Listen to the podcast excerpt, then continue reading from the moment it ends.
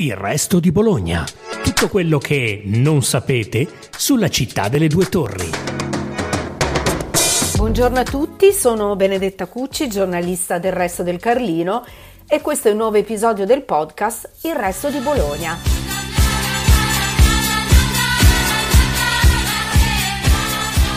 Artefiera compie 50 anni con l'edizione in arrivo dal 2 al 4 febbraio diretta da Simone Menegoi ed è la fiera madre di tutte le fiere italiane. È la terza nata in Europa dopo la Kunsthalle di Colonia nel 67 e Art Basel nel 70.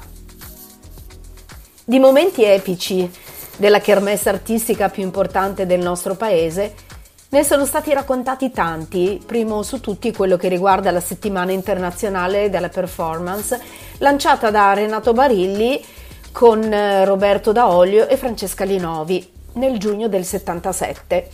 Ricordata per i 49 protagonisti assoluti della body art e della performance nazionali e internazionali, tra cui Marina Abramovic e Ulai, che obbligarono il pubblico a passare tra i loro corpi nudi, e Hermann Nietzsche nella chiesa di Santa Lucia, in cui la scena è occupata da un bue squartato. Ma la storia più semplice e al contempo eccezionale riguarda, a nostro parere, la nascita della manifestazione nel giugno del 1974, perché ci parla dell'intuizione di un dirigente, Maurizio Mazzotti, che voleva proporre l'arte a tutti e che con l'ok del critico del Resto del Carlino, Giorgio Ruggeri, fece entrare un mondo specializzato in una mostra mercato davvero popolare, come la fiera campionaria. E fu al contempo la scommessa di un gruppo di gallerie, visto che si autotassarono. Oltre alle bolognesi De Foscherari, Studio G7, Forni 2000, Il Cancello, La Loggia, San Luca e Stivani, anche la Galleria Giulia di Roma e la Vinciana di Milano.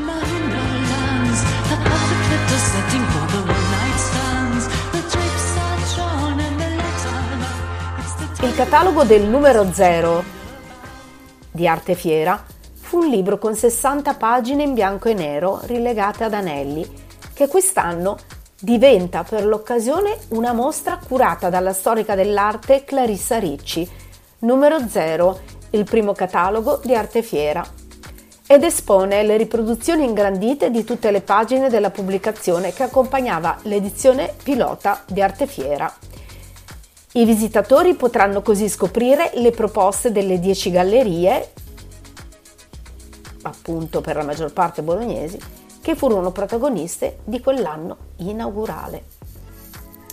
Quell'anno in cui Piero Cuniberti eh, fece anche una piastrella in tiratura limitata dal titolo Una barca per due poi a partire dall'edizione 85 Arte Fiera introduce anche una sezione dedicata ad alcune gallerie europee al fine di fornire uno spaccato artistico aggiornato. Da quel momento tutte le edizioni successive accolgono gallerie di Germania, Svizzera, Polonia, Belgio, Francia, Olanda, ma adesso ascoltiamo la nascita di questa storica manifestazione che ormai ha costruito in città una settimana dell'arte fittissima di appuntamenti, con anche Arsiti e la Notte Bianca il sabato, dalla voce del suo creatore, Maurizio Mazzotti.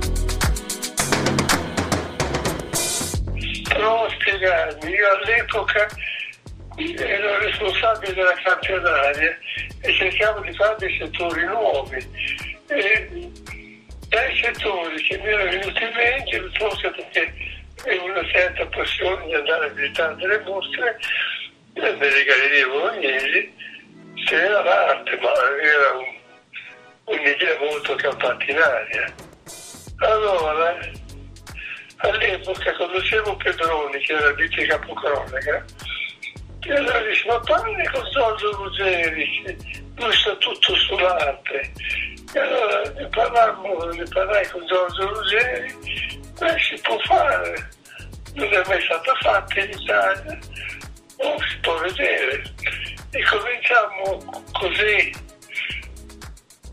per sperimentare e invitammo 10 gallerie bolognesi, 10 gallerie non tutte bolognesi, la maggior parte era bolognese, c'era anche di Bolzano, di Roma, di altre città.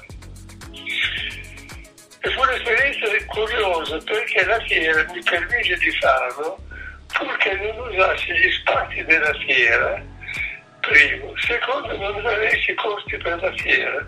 Per cui, assieme a una collega, riuscivo a mettere a disposizione i padiglioni che erano usati per il science, l'ora dell'edilizia, che erano prefabbricati, per cui queste dieci gallerie si trovavano ai margini della corte gastronomica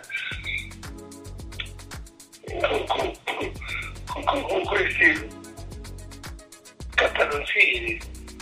Mi ricordo che c'era la, la Paola Forni che giocava a pallone con il figlio di, di Bartoli della De Foscherari, perché questi ragazzini stati tante ore, la fiera durava dalle 10 del mattino a mezzanotte, si sarebbero annoiati, si dedicavano allo sport. Questo è l'inizio.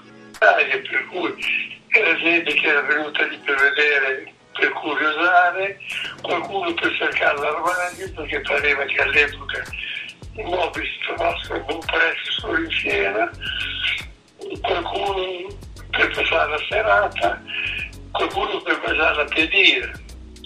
E allora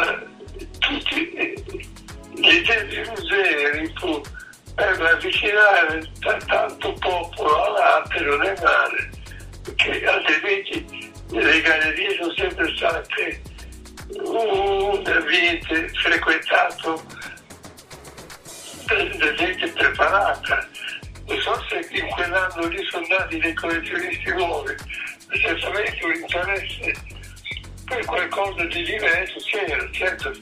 Non, non, a tutti interessava l'arte, però il discorso si dimostrò interessante perché l'anno dopo, adesso non ricordo i numeri esatti, ma nel 75 mettemmo insieme più di 100 gallerie, mettemmo un catalogo, nacque il primo embrione d'arte fiera con il suo marchio e tutto quanto voglio dire con un lavoro mica poco faticoso perché io, io non, sapevo niente d'arte, quindi anche il mio linguaggio non era un linguaggio esatto, non ero Sgarbi che sa parlare d'arte.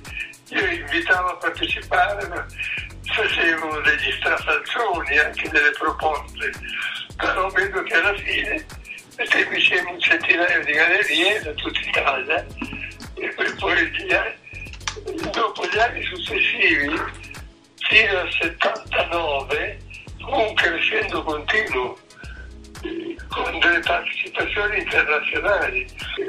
L'altra fiera fu interrotta per volontà di un presidente che si chiamava Nicoletti, 80, 81, 82.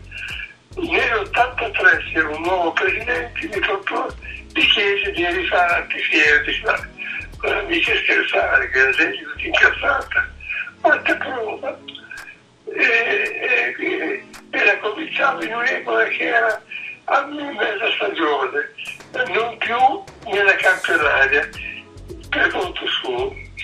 Poi dopo, per necessità organizzative, mi chiedo di spostare ancora.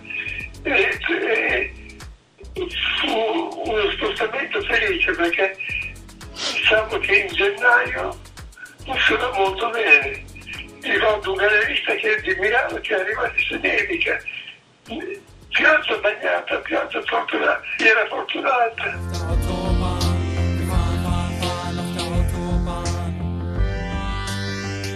Grazie per averci ascoltati, seguite ancora Il Resto di Bologna, il podcast della redazione del Resto del Carlino.